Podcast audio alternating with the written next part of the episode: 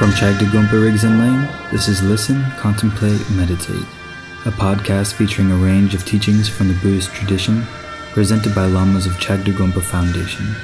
Our website is chagdudgompa.org.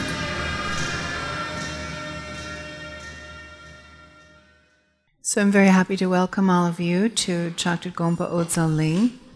This is a place uh, where we study and practice Vajrayana Buddhism.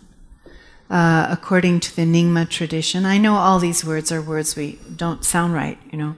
Chagdud Gompa Odzal Ling sounds like, what in the world is that?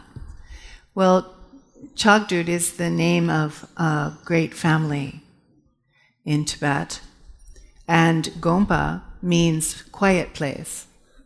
So it would be like the quiet place of this great region.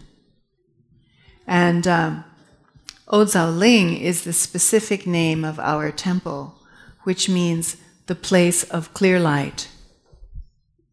And so uh, all of this, these words have to do with um, the kinds of meditation that we do, with the aspiration that through our meditation there would be a better world, that we would be more happy, and that people that are connected to us would be more happy because we have something more to offer them in terms of love and compassion and kindness. And so, one by one, the world becomes a better place by our effort towards love and compassion and wisdom. So, that's the kinds of things that we learn here and that we practice in our daily lives, and we practice meditation. We spend a lot of time listening to teachings and um, contemplating those teachings and, and trying to, you know, cultivate our character and our qualities in this world to be better people. Because right now, that sure would be a nice thing, wouldn't it? Even if you can't change everyone else, which we really can't, you can change yourself. And in changing yourself, really the formula does change. The equation changes when you change you. So that's something we can do with some effort and some honesty to face our own limitations and our own faults and make a work of cultivating a better point of view about ourselves and others and life. So, following the Buddhist teachings, Lord Buddha said, Do no harm whatsoever do virtue thoroughly and train your own mind.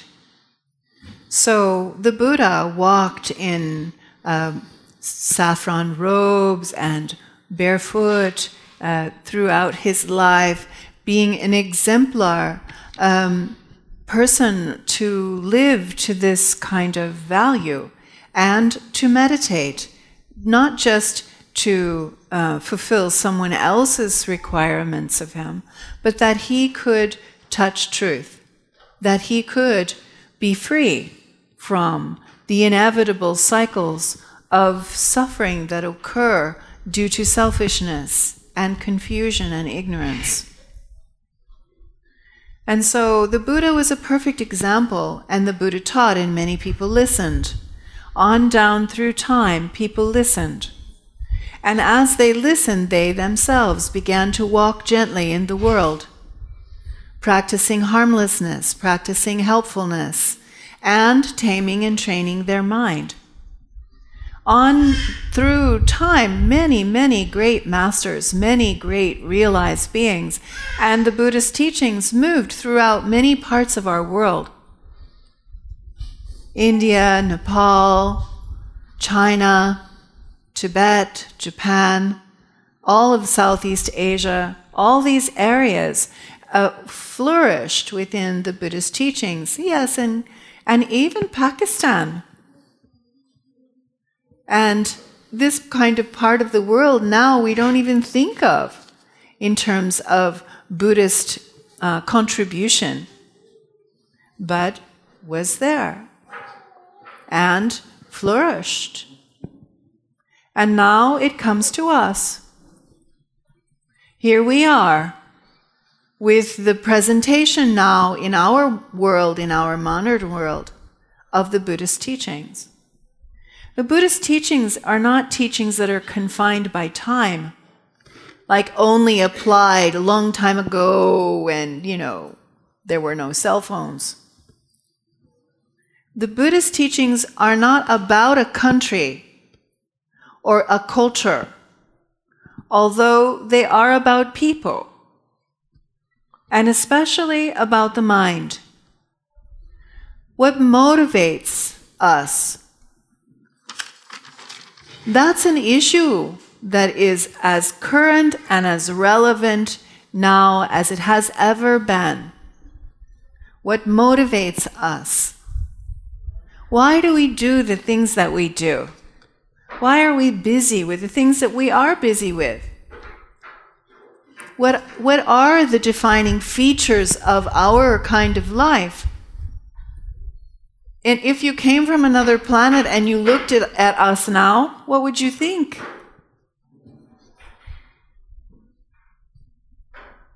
As people, we tend to be very um, individualistic. Like we, we're really kind of nervous and worried if we would all look like everybody else, unless you're a teenager. Teenagers want to look like each other all the time. But once you become adult, you don't want to look like everybody else. You want to be different. We all want to be valued as being different, as being special, as being important. But who isn't important? Who isn't special? Especially to themselves. As important as you are to you, they are to them. For sure. As much as you want to be happy, they want to be happy too. You can be sure. As much as you don't want to suffer, you don't want to be overlooked, you don't want to be mistreated, Neither do they. Not even one of them. And look how many of us there are. Our paradigm of individualism at the cost of others is a little bit risky from the Buddhist point of view. Lord Buddha taught all beings are valuable, not just big ones or smart ones but every being. And so the basic premise of a Buddhist thought is to be kind. If you ask the Dalai Lama what is his religion, he'll say kindness. But how do we actually accomplish kindness? Like we can be kind, ah, on a good day, we can be kind. We can be kind to someone that we think is in trouble or sick or afraid, we can be kind if we see a dog somewhere who's got its foot stuck and who needs help. We can be kind, we can help them. But our kindness has certain ramifications, certain requirements. And those requirements are, in, are, are developed each and every one of us by ourselves.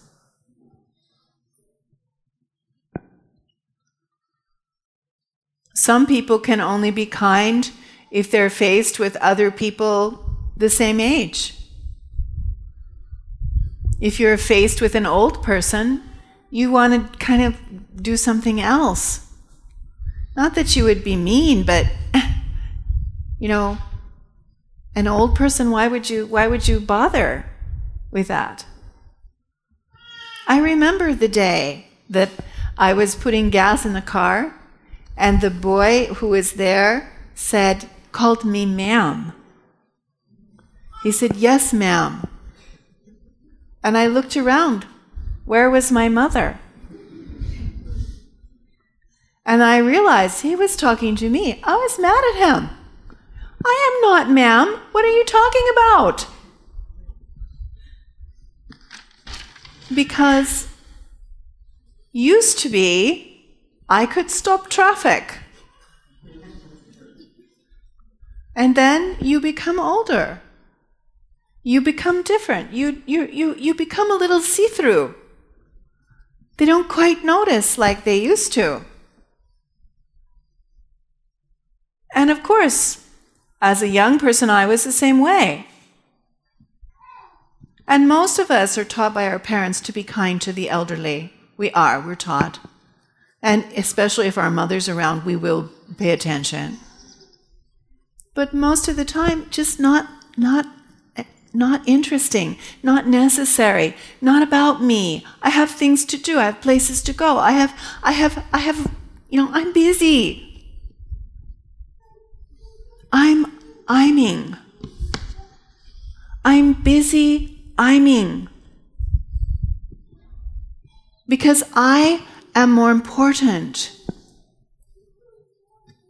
than you. I've said this many times here in the temple.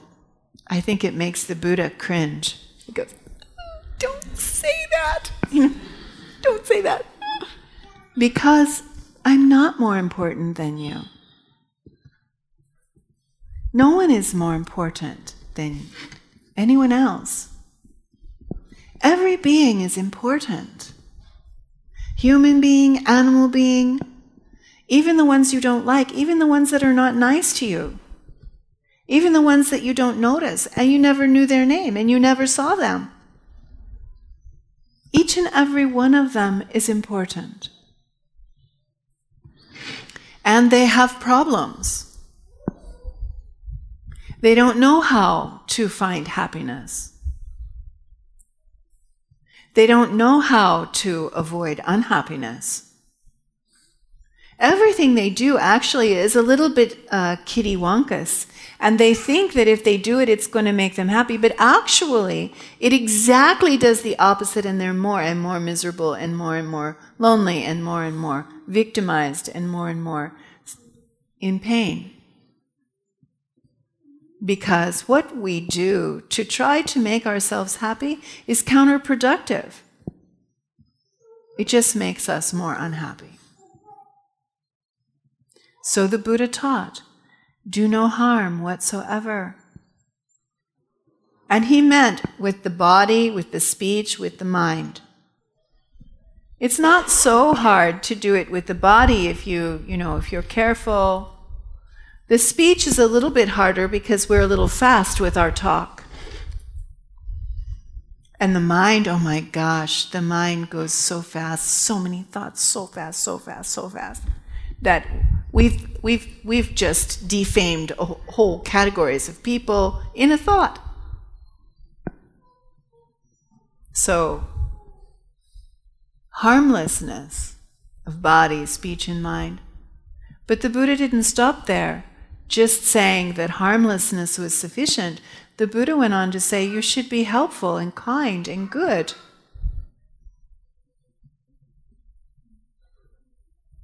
And in and all the while you're being harmless and helpful, all the while you should be looking back and taming the confusion and the delusion of your own mind. So then, wow, where do we start? How do we actually do that?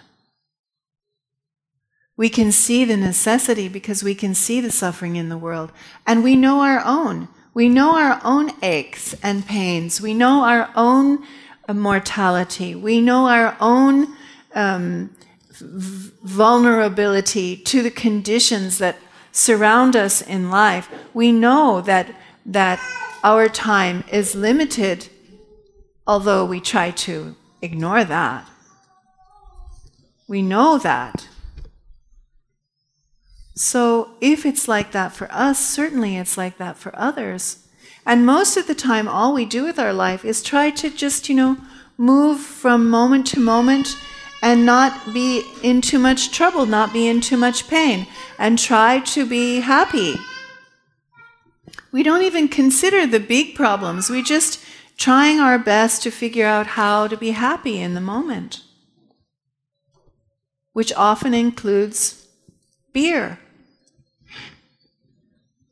You know, you just add a little beer and it helps to be a little bit more happy in the moment. But actually, it doesn't really help. All the little things that we sprinkle into our life to try and help don't actually really help. They all have a cost. I mean, with the beer, certainly it's kilos. It all has a cost. So then, where do we start to practice love, compassion, and wisdom? Generally, traditionally, and what Rinpoche always taught was that you start with your mother. You start with your mother because actually your mother is the most important person in your life. You wouldn't have a life without your mother.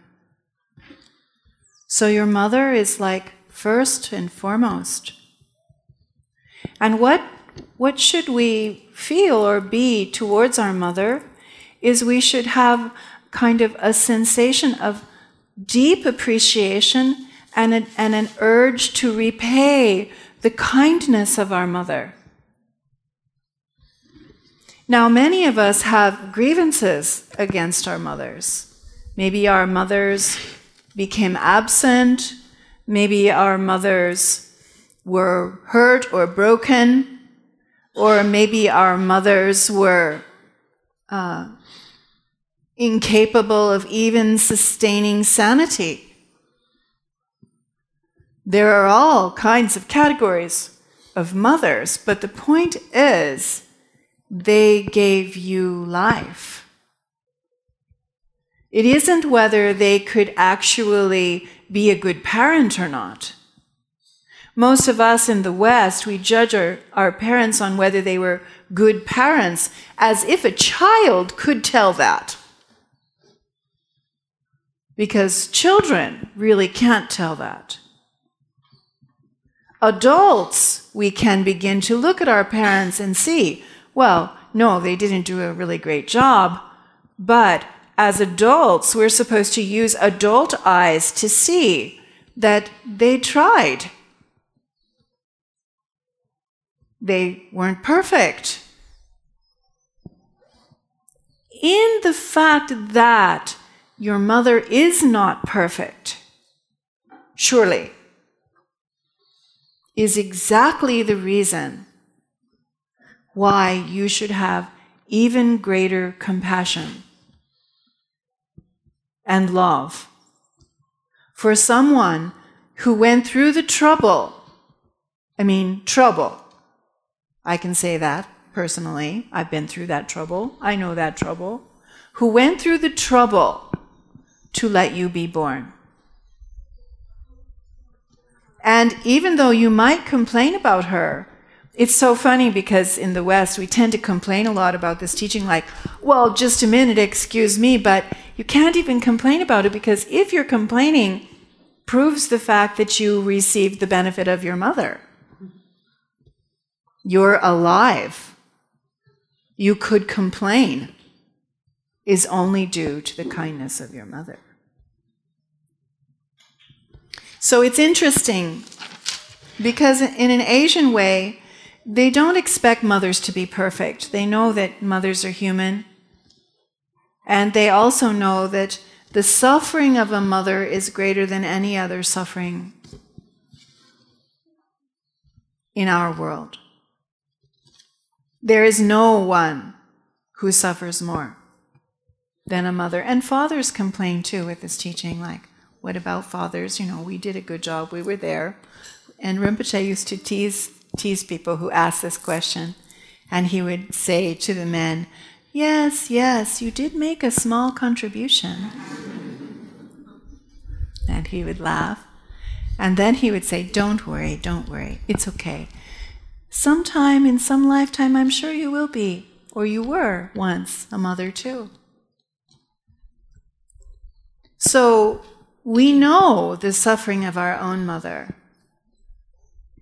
Or maybe you've already lost her and she's not even around anymore. But the fact that this woman,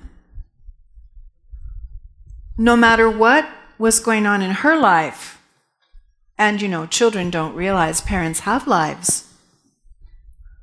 They don't. They don't realize that. No matter what was going on in her life, she let you be born. And children often think we're the best part of our mother's life. Well, mothers let you think that. That's not really true. But they love you. And how to repay that kindness. I mean, even if all they did was let you be born and then leave you on a, on a doorstep somewhere, they couldn't raise you, they couldn't do anything more. They let you be born. Most mothers do more than that. They pick the baby up, they carry the baby home, they make the effort to keep the baby warm, to not let the baby, because you know, even as an infant, you can't even regulate your own body temperature. If someone isn't there to keep you warm, if someone isn't there to turn you over, if someone isn't there to give you food, we don't survive without care. So, the care of your parents or parental type beings were necessary for you to be here. So, it's only decent, not even really spiritual, it's decent to appreciate and repay the kindness of your parents. And you know, because parents make mistakes, as children, we remember the mistakes. We don't remember all the things that went well. It's like a, a, a, clap of lightning. When the lightning hits, you notice, oh my goodness. All the time before and after, you don't notice because there was something went wrong. So our mind as children is marked by events. But that's not the whole story. Certainly not. And so then we think, okay, here's this woman. She just wants to be happy. She doesn't want to be unhappy. She doesn't know what she's doing. I mean, my own mother is a lovely lady, but she still makes all kinds of mistakes with her body and her speech and her mind. She thinks, she, you know, our parents think in the same way as everybody else that I am more important than you. And that what I need is more important than what you need. And that justifies hurting and harming others for our own needs.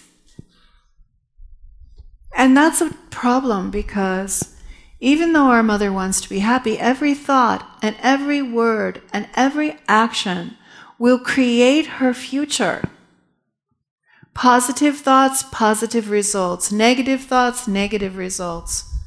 Neutral thoughts, which are not really positive nor are they really negative, just produce results that are kind of blah. The whole world of blah.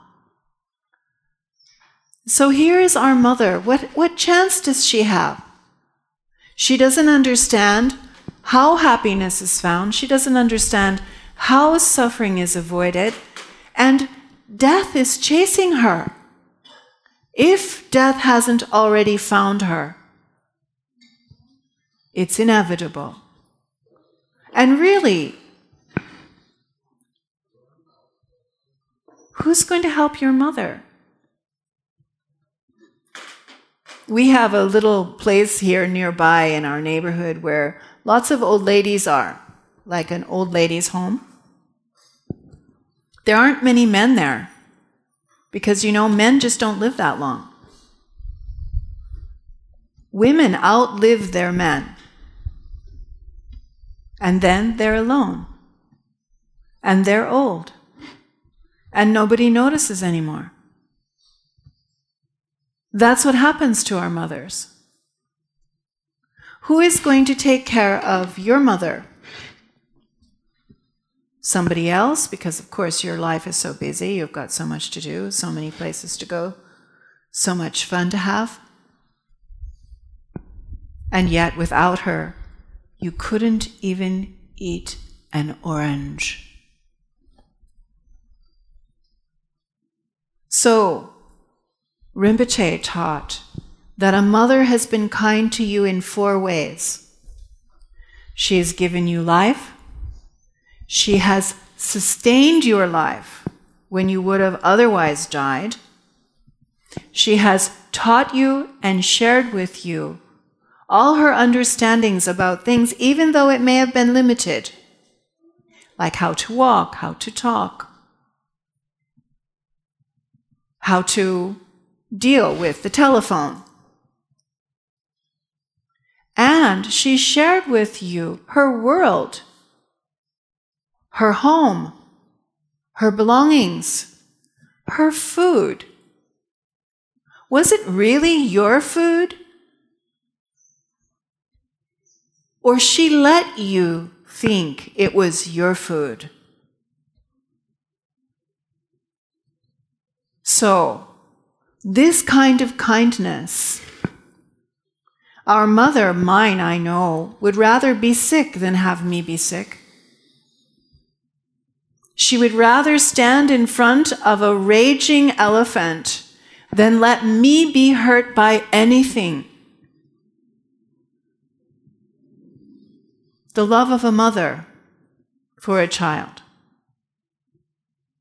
Now, as children, it's understandable that we don't understand these things and that we go through lots of challenges and that our brain isn't developed. You know, when we're young, our brain is not blue.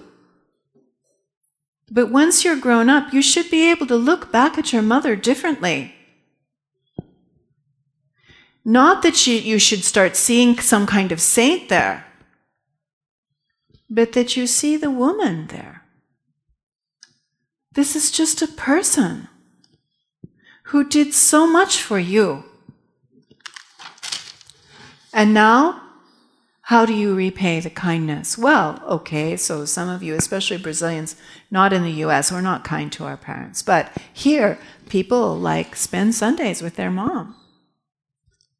They, they do, they do, they're, they're kind. And they go and they participate, and their mom has a lot of power in their life. That's good, but it's not sufficient.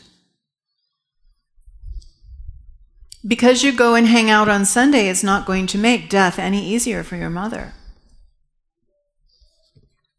So then, how you repay the kindness is you have to cultivate some kind of quality, some kind of power, some kind of influence. You need to be one who has an ability facing the greater hardships of life like sickness and aging and death. Not just for you, but that you could help your own mother. And not only this mother, how many mothers we have had through countless lifetimes. You know, it's hard to do one well.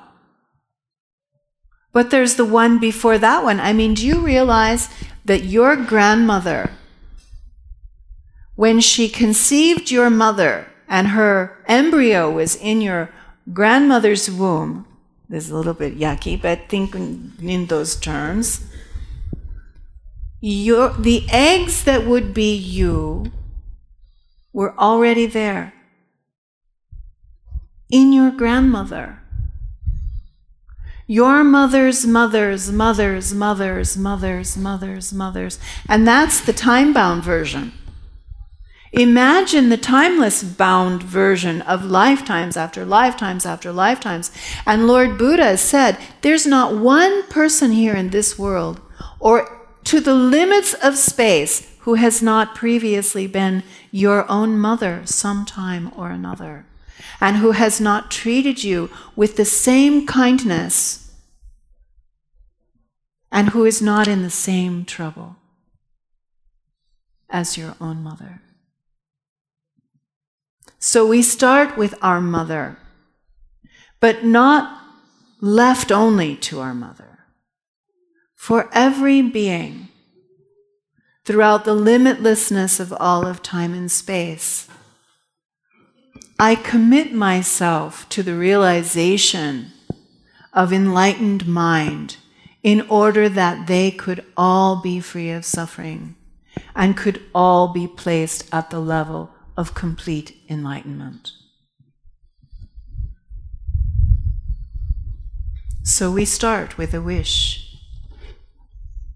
It's a wish. It's a big wish. And you should actually wish big. Because that motivation allows you the possibility of the greatest result. You will never exceed your own motivation, so you never want your motivation to be small. You always want to expand your motivation of love and compassion with the greatest inclusivity that you can imagine, in order that every being, without exception, be free. For example, I listen to these teachings. For example, I will put these teachings into play in my life. For example, I will meditate until every being attains enlightenment.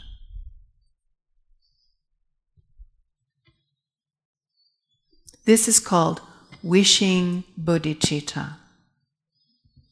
And what this bodhicitta does is heal us.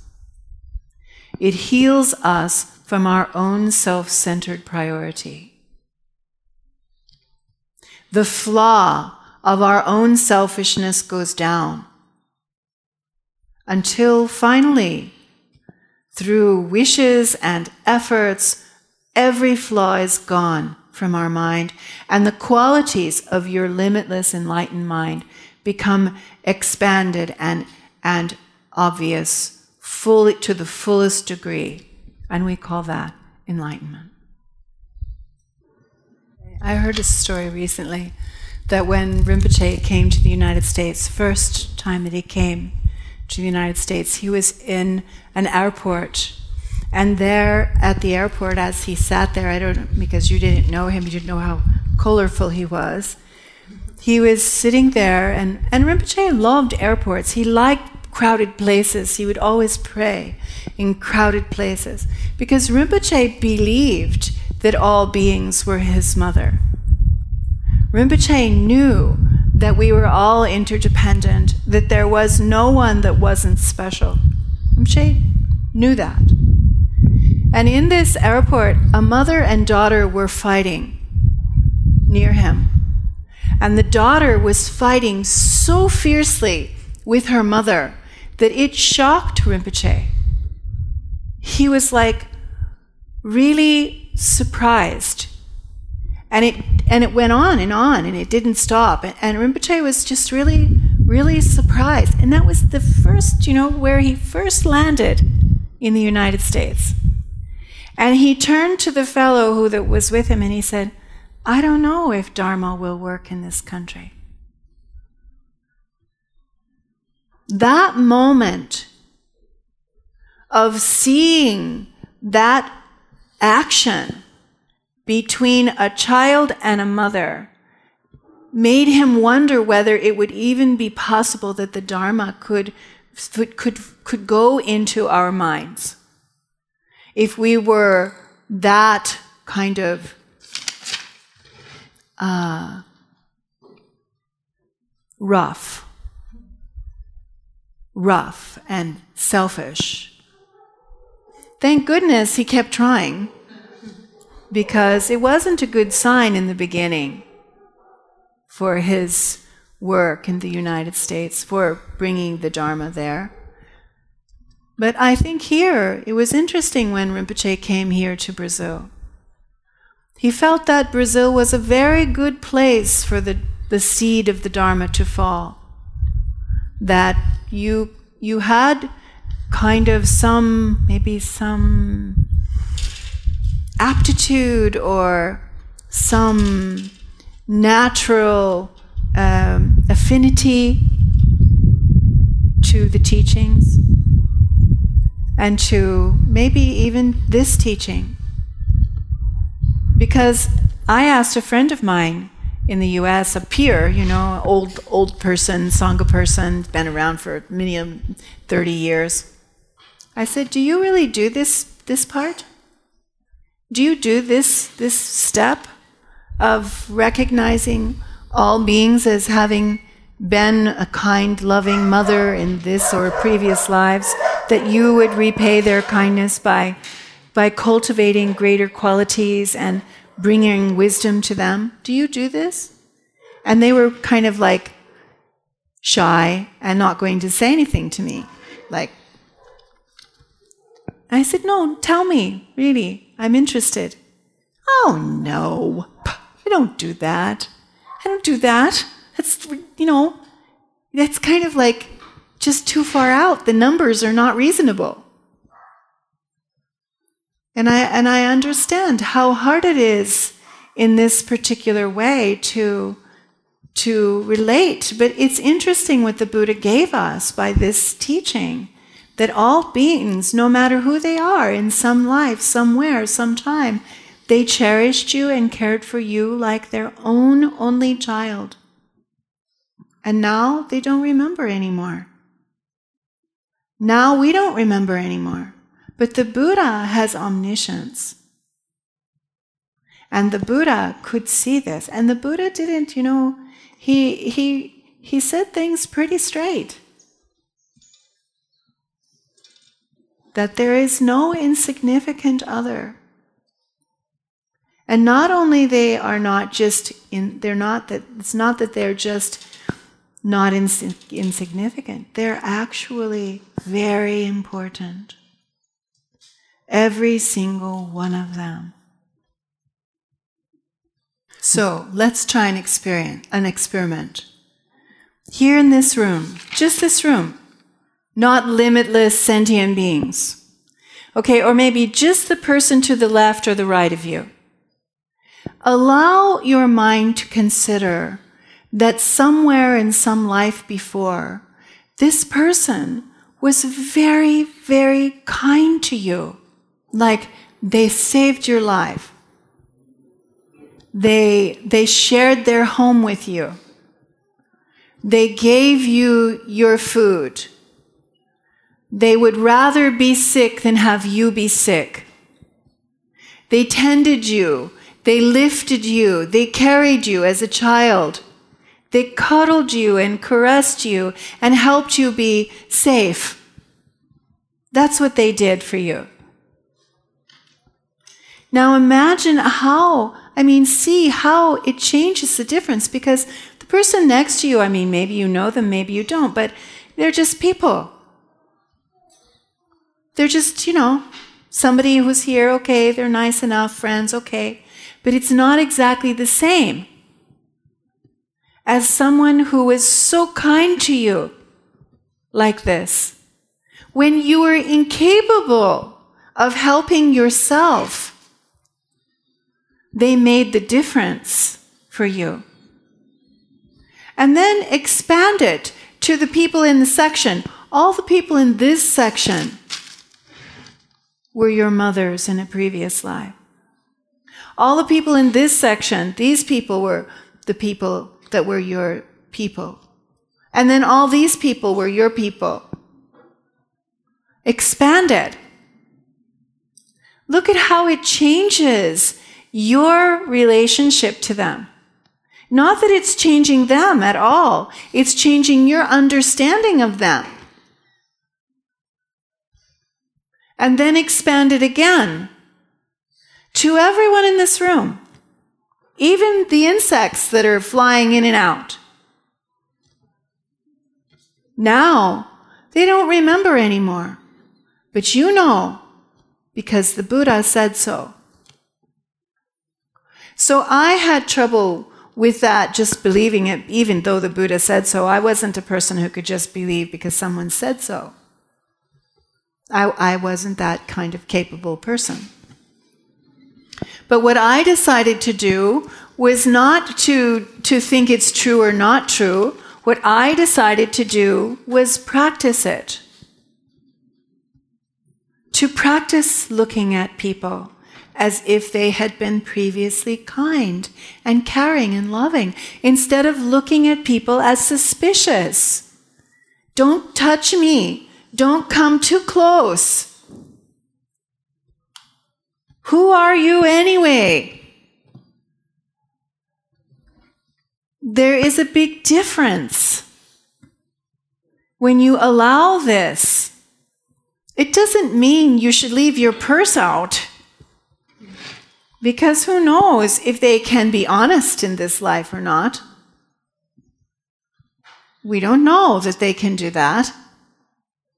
And you wouldn't want to put them in a position where they made worse karma by hurting and harming you. So, our, our ethic and our morality is to extend unconditional love and compassion to them and feel a responsibility to helping them. Not that you can change them, because you cannot change them. The only person you can change is you.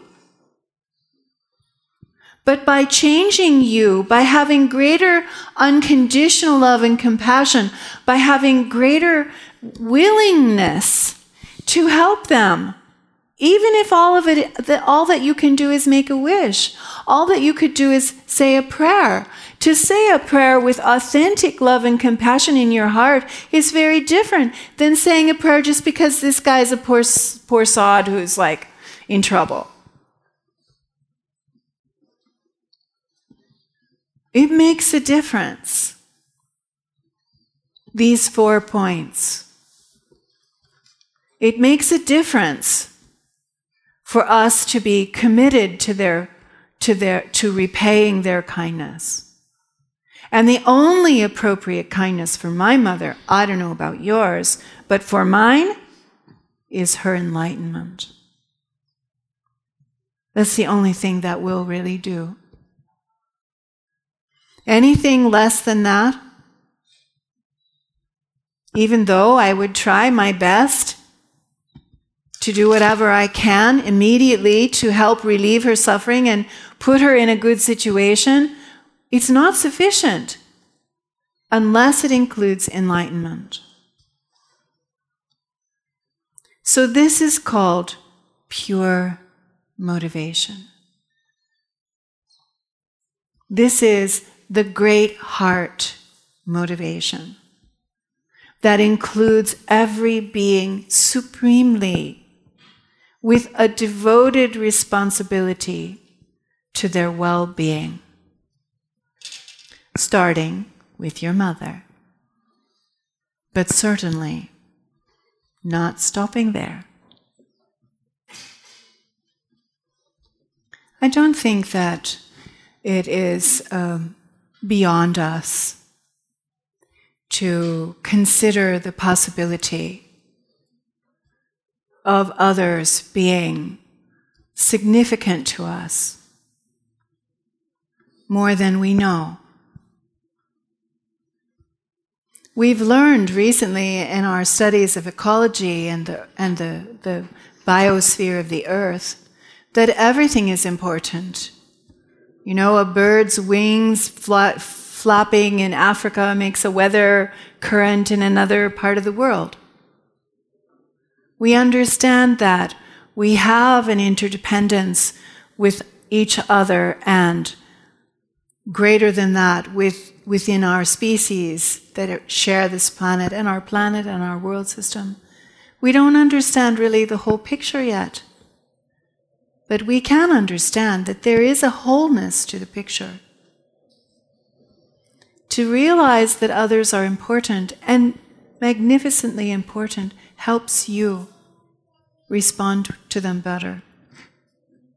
Like sometimes someone can be really bad, really badly behaved, really, really, you know, corrupt and really a complete mess. And maybe they are being really bad with you. But if you can step yourself back into this greater understanding of this of this interdependence between ourselves and others of a, of a noble sort, then maybe you can help them a little bit easier. You don't have to take it so personally. When somebody can't be nice, maybe it really isn't about you. Maybe it's about them. And so then your deep commitment to whatever way I can help others, whatever way I can help them be free of suffering, whatever way I can help them be happy, even if it's a short term happiness, but ultimately dedicated to their enlightenment. This is how Rinpoche did it. Not that he thought he was changing others, but that he was changing himself. In the same way, our practice of love and compassion and greater um, wisdom, changing you changes your family. You know, as a parent, you're a different kind of parent as a as an employee, as a boss, you're a different kind of of of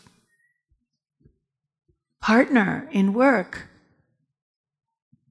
In traffic, you're a different kind of person in traffic. It changes because of you. With greater love and compassion and wisdom. So I'm going to stop there. I hope that when you go home, you can be really nice to your mother. Because you know, you know how to be nice to your mother. You know how to appreciate, to appreciate that. And uh, probably more than anybody else would know how. So that's a good thing for you to do, to be kind to your mother, to help her, give her a break. And then, more than that, if you can extend that to others, understanding, wow, the Buddha said this, just try it on, see what happens. It's really kind of amazing. This podcast is supported by the generosity and kindness of Chagdud Gompa members and donors.